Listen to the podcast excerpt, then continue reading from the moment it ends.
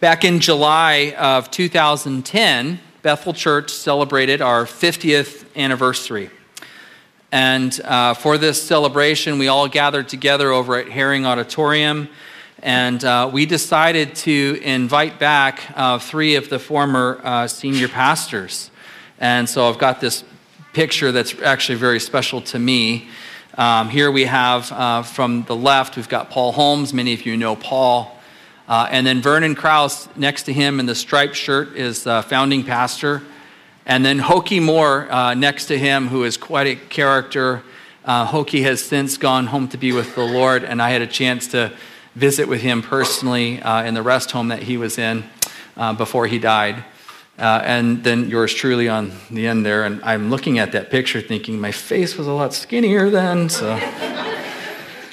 This was a really fun gathering when we got these uh, guys together. And um, one of the things that we did, I had a chance to interview them and just talk about the time, the season that they were at the church and their leadership, and kind of ask them how they saw God at work in the church during the time that they were here. Um, and these guys were hilarious. I don't know if you remember, especially, it seemed like the older you got, the funnier you got.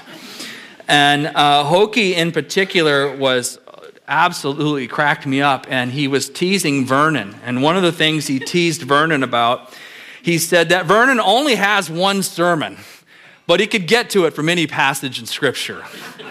and I thought that was hilarious. And that sort of came to mind this week as I was reading over chapter 3 of Acts, where we, we find the Apostle Peter delivering what is only his second recorded sermon after the arrival of the Holy Spirit or the outpouring of the Holy Spirit.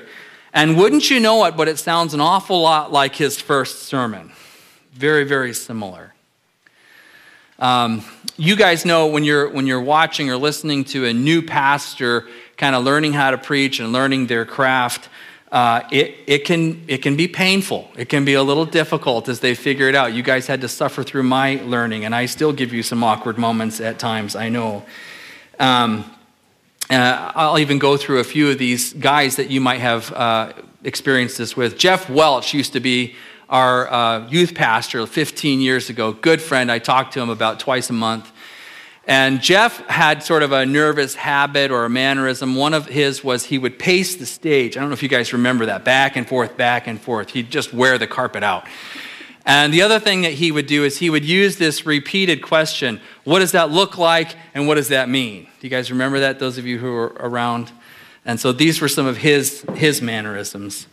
Um, Keith Payne, uh, who served as our worship pastor uh, for uh, over 20 years, um, and he is just an excellent theologian, an excellent thinker. And when he was in seminary, his homiletics professor had great expectations of him. And so when he got up to preach his first sermon after he had finished, the professor came up to him afterwards and said, Mr. Payne, that was a great disappointment. but he still came and pastored for two decades, anyways, right? I have my own mannerisms, and some of them I think I've outgrown. I'm probably going to accidentally slip back into them today because I'm mentioning it. But one of them, I would, it'd be interesting to ask you guys which ones you notice and which ones you recognize. Um, but some of you will remember when I first started preaching, one of my first mannerisms, mannerisms was this. I would just sit here and wind my wedding ring around my finger, and people would come up and be like, Well, you got to stop that. I can't even listen to you. Another one I would do, and you guys probably have all seen this one plenty, which is, which is this. And my wife's like, You got to stop scratching your beard. Uh, the other one that I learned that I did a lot, it wasn't aware of it, but back in the days when we were hosting a college group, the college students let me know that I used the word resonate almost every week, and they were needling me about that. So those are some of mine. Uh, here I am doing it. Did you see that? Man, okay. Hands on the podium. Uh, Paul Holmes uh, talked about one of the guys in his homiletics class when he was in seminary. And this guy's nervous habit was when he was preaching was to unzip and zip his zipper. I don't know how that guy got hired anywhere. And the point I want to make is just it could be a lot worse. So the apostle Peter here who's preaching only his second sermon or second recorded sermon, uh, he seems to stick pretty close to the original script here. uh, almost like a new preacher, a nervous new preacher. And I can imagine, you know, an old grouchy gal from the city kind of coming up to him afterwards saying, I already heard this one. Don't you have any new material? You know, I can almost imagine this. It's remarkably similar to his first sermon, but uh, one place where it is different is in the attention getter, right? Um, you guys are probably pretty used to the fact when we get up to preach, it's our habit to kind of open the sermon to get your attention with a statistic or a quotation or a picture of, you know, four senior past, former senior pastors. Well, three of them are former. I'm still here by God's grace. Uh, but we open our message that way to grab your attention. And uh, in Peter's first sermon, the attention getter was pretty well done for him, wasn't it? The outpouring of the Holy Spirit, the sound, this visual of what looked like tongues of fire resting on individuals, and then the phenomenon of speaking in tongues and foreign tongues, such that visitors to, the, to Jerusalem could hear the glories of God, the wonders of God being proclaimed in their native tongue. And that got everybody's attention, and Peter used that experience to proclaim the full, you know, the full gospel. In his second sermon, it's what we're looking at today. It is a miraculous healing that God does through he and, and John that grabs everybody's attention. And once again, it gives them the opportunity to proclaim the gospel. So look with me in chapter 3, verse 1. One day, Peter and John were going up to the temple at the time of prayer at 3 in the afternoon. Now, a man who was lame from birth was being carried to the temple gate called Beautiful, where he was put every day to beg from those going into the temple courts. When he saw Peter and John about to enter, he asked them for money. Peter looked straight at him, as did John, and then Peter said, Look at us. So the man gave them his attention, expecting to get something from them. Then Peter said, Silver or gold I do not have, but what I do have I give you. In the name of Jesus Christ of Nazareth, walk. Taking him by the right hand, he helped him up, and instantly the man's feet and ankles became strong. He jumped to his feet and began to walk. Then he went with them into the temple courts, walking and jumping and praising God. What a great visual that is. When all the people saw him walking and praising God, they recognized him as the same man who used to sit begging at the temple gate called Beautiful. And they were filled with wonder and amazement at what had happened to him. So, the first point that I want to make is this gospel conversations can begin from many different starting points. Uh, I want to look at this passage as kind of uh, instructive on how we, as Christ's witnesses, uh, might, get some examples on, on how we get into gospel proclamation or gospel conversation, how it is we serve as witnesses uh, for Christ. Um, in, our, in our most recent passages, you know, there, there have been two different things, two different sort of phenomenon, right? The speaking in tongues, and in this case, the healing. And when these happen, Peter strives to get toward the gospel. He tries to take the conversation from this to that. He gets from the experiential phenomenon to that which is truly phenomenal, what God has done for us in Jesus Christ. And that's how he moves things along. Um, and I'm using this phrase here, gospel conversation, and I'm using it strategically. I, I introduced this to you guys many months ago, and I, I think it's an excellent phrase, and, and, and I want to, again, just keep it in front of us because oftentimes we think about evangelism as sort of an event, something we do all at once in this one sitting. But I think a way we ought to think about evangelism, especially in our culture today, is that it's going to be an ongoing process, a conversation that happens over time, a dialogue. Um, probably many of us know somebody who is sort of a natural evangelist. You know, they can get to the gospel from almost any starting point. They share Christ almost daily. Uh, even if I were to uh, you know, ask you guys from among our own congregation, who do you know that's really good at that? You could give a couple of names, and probably all of us would give some of the same names. Um, but not all of us are gifted in evangelism. However, all of us, if we claim to be Christians, are called to be witnesses for Christ. And so sometimes we have to do this thing which is unnatural for us. And the good news is it is a art, it is a craft that we can grow in. We can improve in this.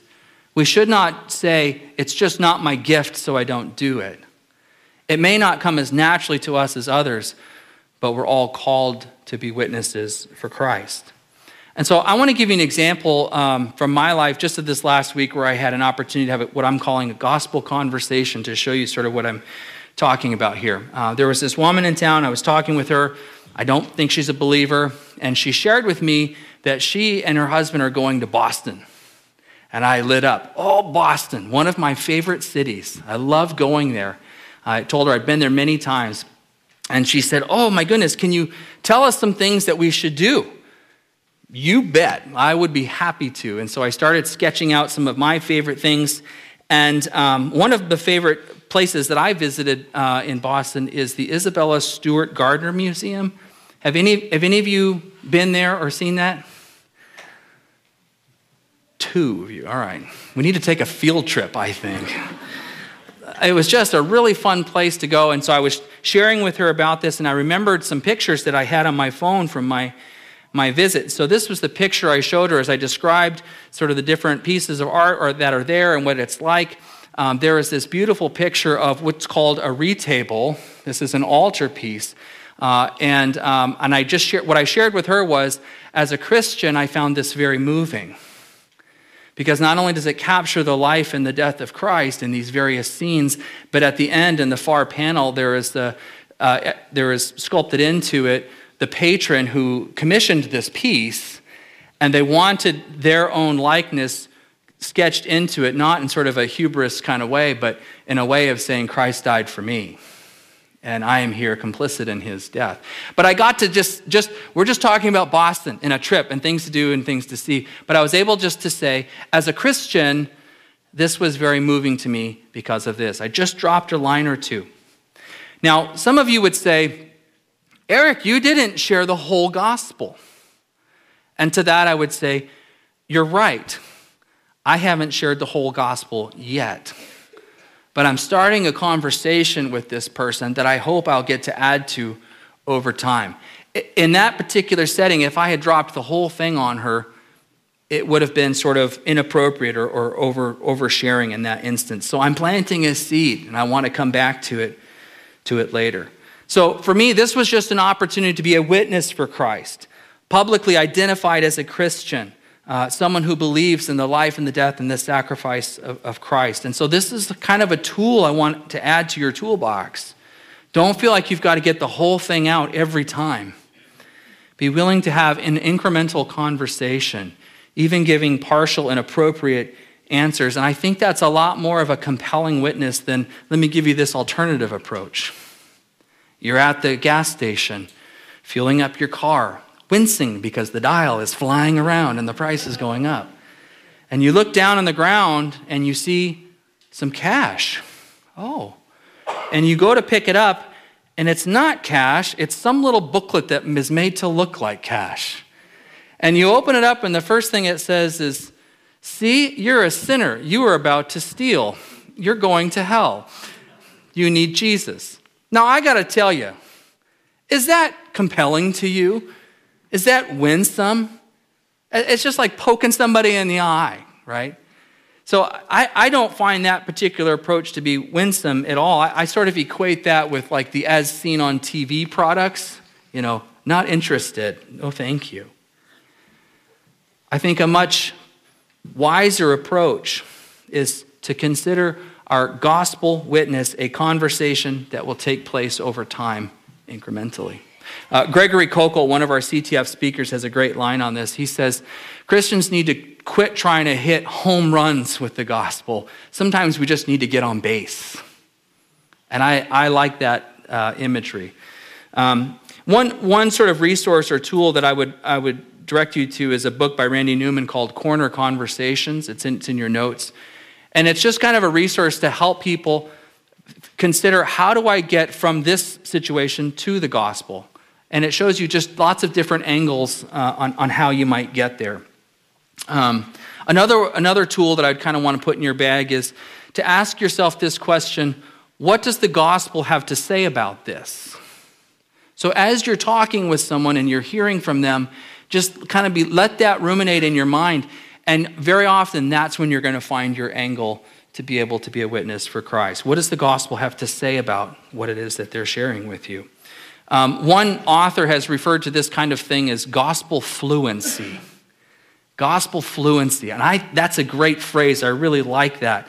Uh, in the same way that when we try to learn a, a foreign language, one of the best ways to do it uh, is not just through a book or an app or something like that, but it's when we're in sort of an immersive situation, right? You can learn a little bit in a class or a course or a book, but when you go to a foreign country and you're immersed in the language, it happens a lot faster that you become fluent in it. And the same is true with sharing the gospel. The more we articulate it, the more we are looking to speak about it, the more we give incremental approaches, partial answers, the more gospel conversation is a part of our lives and immersive, the more likely we are to become fluent with it, able to get to it quickly from all kinds of different conversations. Or I'll say it in the negative if you never share the gospel, you're never going to be good at sharing the gospel. It comes with time and, and practice. So, in our passage here, this man who was born lame is healed, and questions come up, and Peter demonstrates some pretty good gospel fluency, as you would expect from an apostle. And he gets to the point where he gets to share the whole gospel with them, and because this occasion, frankly, calls for it. Verse 11. While the man held on to Peter and John, all the people were astonished and came running to them in the palace called Solomon's Colonnade. When Peter saw this, he said to them, Fellow Israelites, why does this surprise you? Why do you stare at us as if by our own power or godliness we had made this man walk? The God of Abraham, Isaac, and Jacob, the God of our, of our fathers, has glorified his servant Jesus you handed him over to be killed, and you disowned him before Pilate, though he had decided to let him go. You disowned the holy and righteous one and asked that a murderer be released to you. You killed the author of life. What a phrase.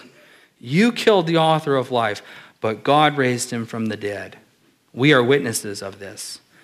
By faith in the name of Jesus, this man whom you see and know was made strong. It is Jesus' name and the faith that comes through him that has completely healed him, as you can all see. So, the second point I want to make here is this that wise gospel conversation will contextualize our message to our audience. Uh, in this particular instance, Peter is preaching to Jews in Jerusalem, predominantly Jews. And so it makes sense for him to reference the patriarchs, Abraham, uh, Isaac and Jacob, and to refer to them as our fathers. And then eventually he gets on to Moses and then Samuel and all the prophets.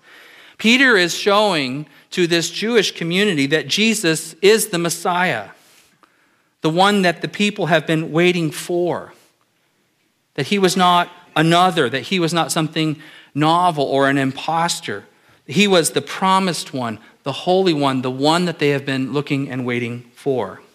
And so this method of witness here is very fitting given his audience's background, their expectations, and their knowledge, and also bold considering their particular sin. But I'm not going to use this identical approach when I'm sharing the gospel with my friend up on campus at UAF, or with a coworker in a warehouse that I work, or in the teacher's lounge. I'm probably not going to use this approach because First of all, not being a first century Jew, they're not looking for a Messiah who fits the billing of prophecy. Secondly, it's very unlikely that they know the Bible well, right? But biblical illiteracy is rampant in the church, even more so in the community at large. Um, I mean, one verse the community at large knows really well is, Judge not, lest ye be judged, right? They all, they all have that one down in the King James, no less. They got it.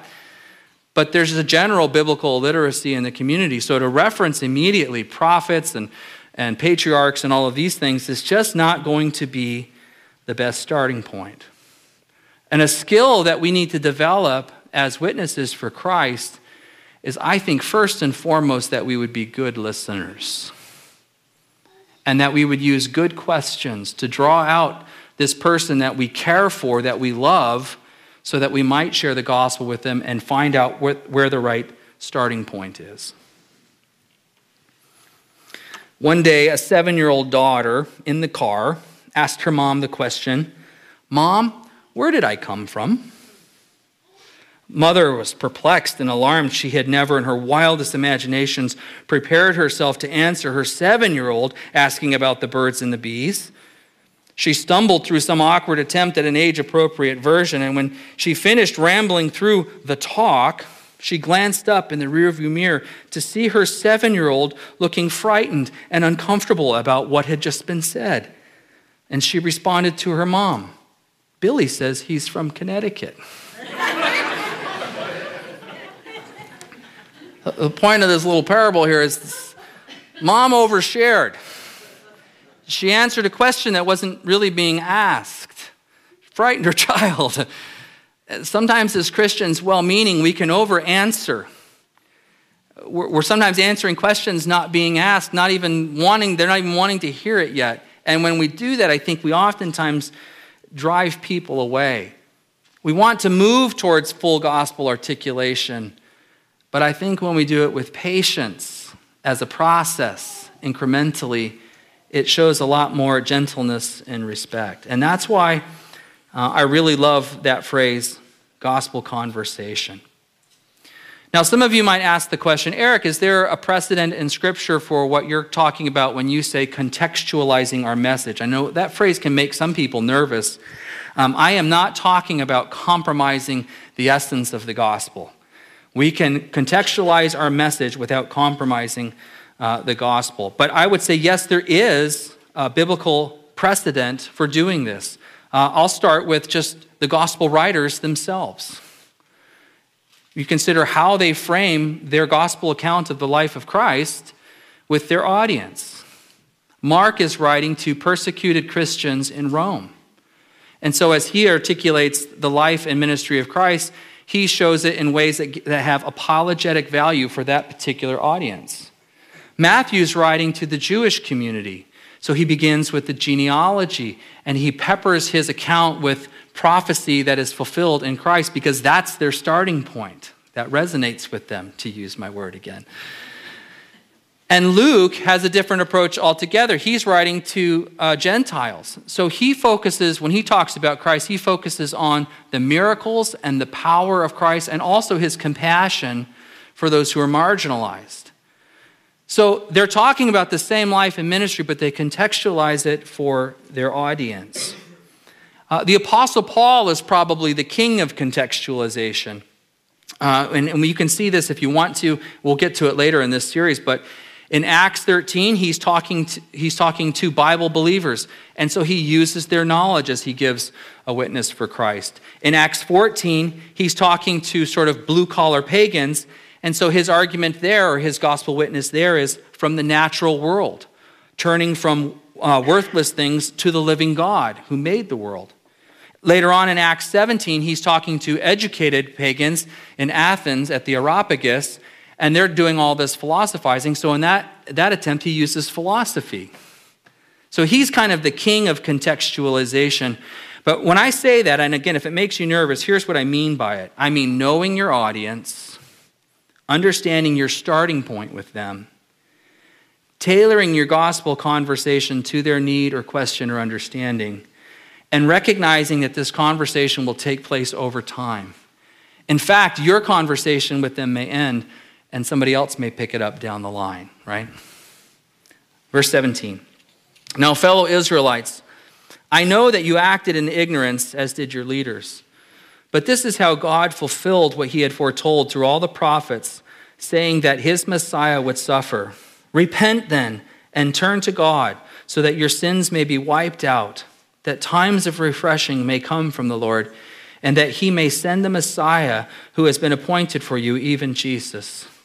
Heaven must receive him until the time comes for God to restore everything, as he promised long ago through his holy prophets. For Moses said, The Lord your God will raise up for you a prophet like me from among your own people. You must listen to everything he tells you. Anyone who does not listen to him will be completely cut off from their people.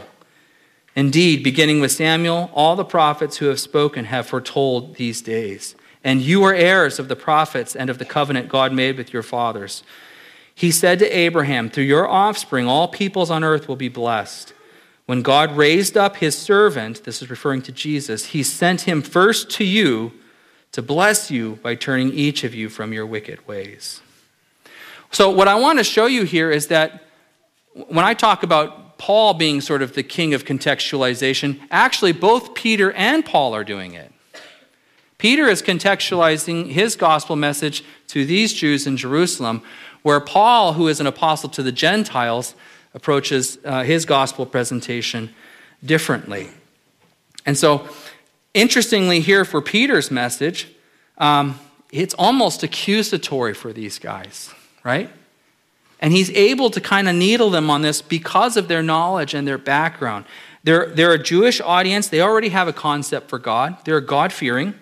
They're actually in the temple. They're here for prayer, such that they're able to witness this miracle. They know the scriptures. They're even looking for the Messiah. In fact, the reason they killed him because they thought he was an impostor, they were actually trying to protect the purity of their faith. So Jesus, or excuse me, Peter uses all that he knows about this group as he angles the gospel message to them. He contextualizes it to them and he shows their actions and their culpability and calls them to repentance. Now, the other thing, the thing that some of you might be asking then is okay, if we're only going to be giving sometimes partial answers or an incremental approach, what does it look like when we have given the whole gospel message? What is the whole gospel in a sense? And that's the final points here. Complete gospel articulation will eventually occlude, and I'm going to kind of lay these out as, as three couplets six, six points, three couplets. You could arrange this differently, but to me, there's some logical priority here. The first, is, the first two are these the person of Christ promised and the person of Christ revealed. I think a clear understanding of the whole gospel, when it's fully articulated, a person will understand that Jesus is not an afterthought. He's not God's plan B. God didn't say, "Wow, I didn't see that coming. I guess you know, clean up on aisle six. Got to send, uh, got to send the son." It, it, wasn't an afterthought. Uh, from the third chapter of Genesis, we see that Jesus is the promised seed of the woman. And from Revelation 13 8, he is described as slain from the foundations of the world. The redemptive plan was in the mind of God before any of us were even here. This wasn't an afterthought. So, so the person of Christ is one who was promised. On virtually every page of Scripture, whether it's a prophecy or foreshadowing or an institution or a type, we constantly see God's people prepared for Jesus. Um, I, I, love Edmund Clowney's uh, quote about the Bible. He says, The Bible is the greatest storybook not because it is full of wonderful stories, but because it tells one great story, the story of Jesus. And so I think a full gospel articulation, when it's fully out, a person would understand that this Jesus who came was one who was promised. He was promised and he was revealed. Um, secondly, I think a full gospel articulation will include these two points the person of Christ crucified for our sin and the person of Christ raised for our justification. Again, Christ's death wasn't an accident or an afterthought. His life wasn't taken from him. He tells us that he laid it down of his, his own accord. And, and his, some have said, there are some, there's a writer today in particular, his name is Richard Rohr, and here's the heresy that he's throwing around that Christ's death was only exemplary. It was just an example of selflessness as absolute heresy. Do not believe that. Do not accept it. Christ's death was substantive. He atones for us, He paid a real penalty. The righteous wrath of God was satisfied when Christ died as our substitute. As human, He's able to represent us. As divine, His sacrifice is of infinite worth. But then he conquers sin and death in his resurrection. Uh, he brought death to death. I love that phrase. Or as Romans says, he was raised to life for our justification. R.C. Sproul describes that particular verse in Romans in a very helpful way. He says that the resurrection of Jesus justifies him to us so that God can justify us to himself.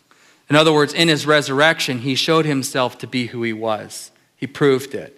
It was evidence. If it hadn't happened, then we would still be in our sins, Paul says. If there is no resurrection, we're still in our sins.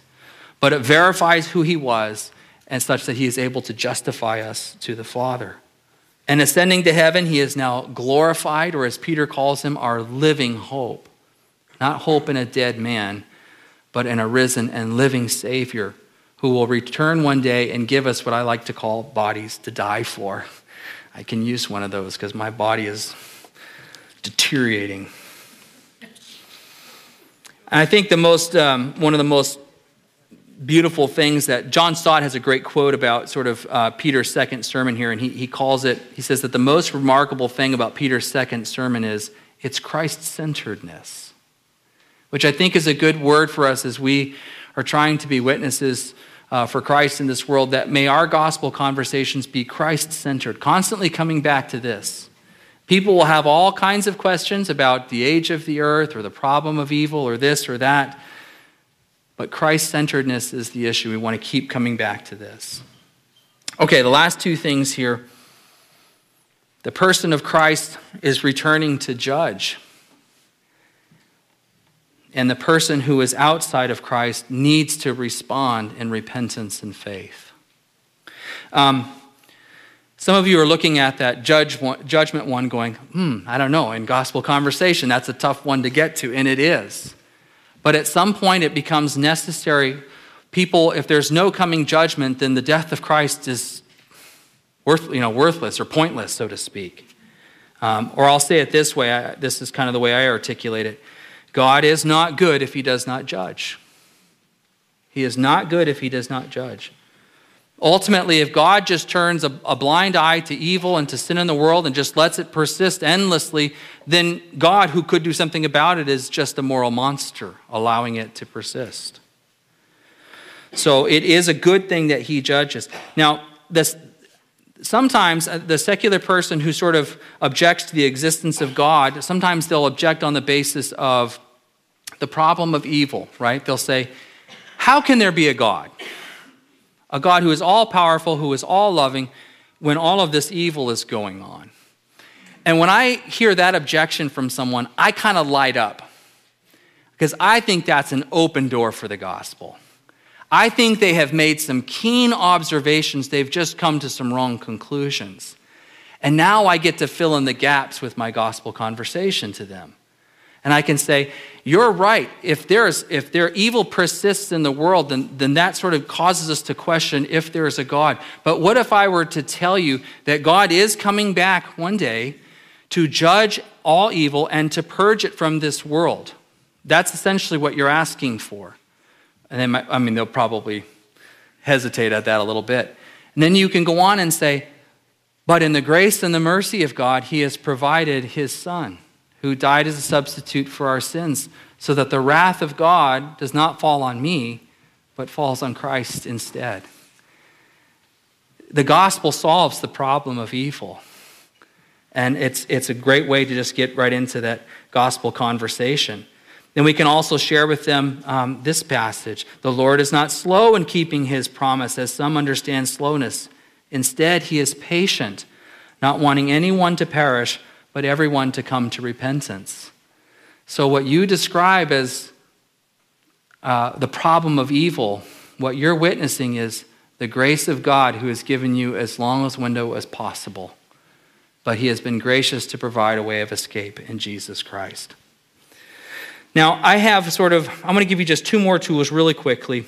Uh, just some things that I do to try to generate gospel conversations. Because you might think that as a pastor, I have all kinds of opportunities to do this. That's not the case. Uh, you know, if I'm on an airplane and somebody asks me, What do I do? And I say, I'm a pastor. Like, That's it. Conversation's over. Um, if I'm trying to be crafty and I want to talk to them, then I'll change my answer a little bit. And they say, What do you do? And I'll say, I work for a religious nonprofit. then we might get a couple more questions and I, I can get going. If I want to sleep, I just say, I'm a pastor at a conservative Baptist church. Done. But what I try to do to generate gospel conversations, even around town, two things. One is I try to use the phrase, as a Christian. I, I try to use that to describe maybe the actions or decisions that I might make so that somebody knows that that's the place that I'm living from. So even as I spoke with this woman earlier, talking about this, this piece of art that I had seen, as a Christian, this was very moving for me. That, that opens up some conversation. Uh, another thing that I do, and some of you know this about me, I carry a book around with me wherever I go. Um, and I try to carry a Christian book or something like that because people will ask me, uh, you know, what is this book, The Story of Reality by Gregory Koukl? Oh, I, let me tell you about it. And I can start a conversation about the fact that I'm a Christian and how this sort of unpacks the faith and, and the worldview of Christianity. So, those are just a couple little tactics um, that, that I try to utilize. But, but here's what I would want you to leave with this morning. You need to be strategic about having gospel conversations. You've got to be looking for them. You've got to want them. And I would just remind you of the grace that has been poured out for you in the person of Christ. If you know Jesus as your Savior, this is your hope and your security and your future. How can you keep that good news to yourself? Good news gets out. We need to look for occasions to just have gospel conversations, even if we're just starting them incrementally over time. And then lastly, some of you are here this morning and now you have heard the whole gospel. You know what God has done for you in Christ to reconcile you to himself. And this last point is for you. You need to respond in repentance and faith. It is not simply enough to know that Christ came or to believe that there's a God. We have to entrust ourselves to God and the provision that He has made for our sin in the person of Jesus Christ. We do that through repentance and faith. And so, if that's where you're at right now, I want to close in a prayer. And if you're not yet a Christian and you know that this is a time where you need to move from believing that to believing in and entrusting yourself to God, then I'm going to offer a prayer that I would hope you would pray right where you are. So, would you bow your heads, please? God, I recognize that I am a sinner, that I have inherited the guilt of Adam's sin and I have sinned myself. I recognize that that is a violation against your holiness and your righteousness, and because you are coming to judge the world and purge it from evil, then I am vulnerable. So, Lord, I turn from my sin, I repent of it, and I take refuge in Jesus Christ receiving him as my substitute and my Savior. Forgive me and cleanse me, reconcile me to you. May I learn to live as your follower and your disciple, and to worship you for the rest of my life. Lord, the gospel is such good news, and I pray that we would never grow weary of it, or tired, or complacent. God, I pray that you would even just wreck our hearts to think of the grace and the mercy that you had for us, driven by your love. We were headed for destruction. And because of your mercy, we're headed for heaven. Thank you for that. Lord, help us to be your witnesses in this world for the good news that has changed our lives and our eternity. May we have enough love for our neighbors and for you to introduce them to you through gospel conversations. Give us strength to do this, we pray in Jesus' name. Amen.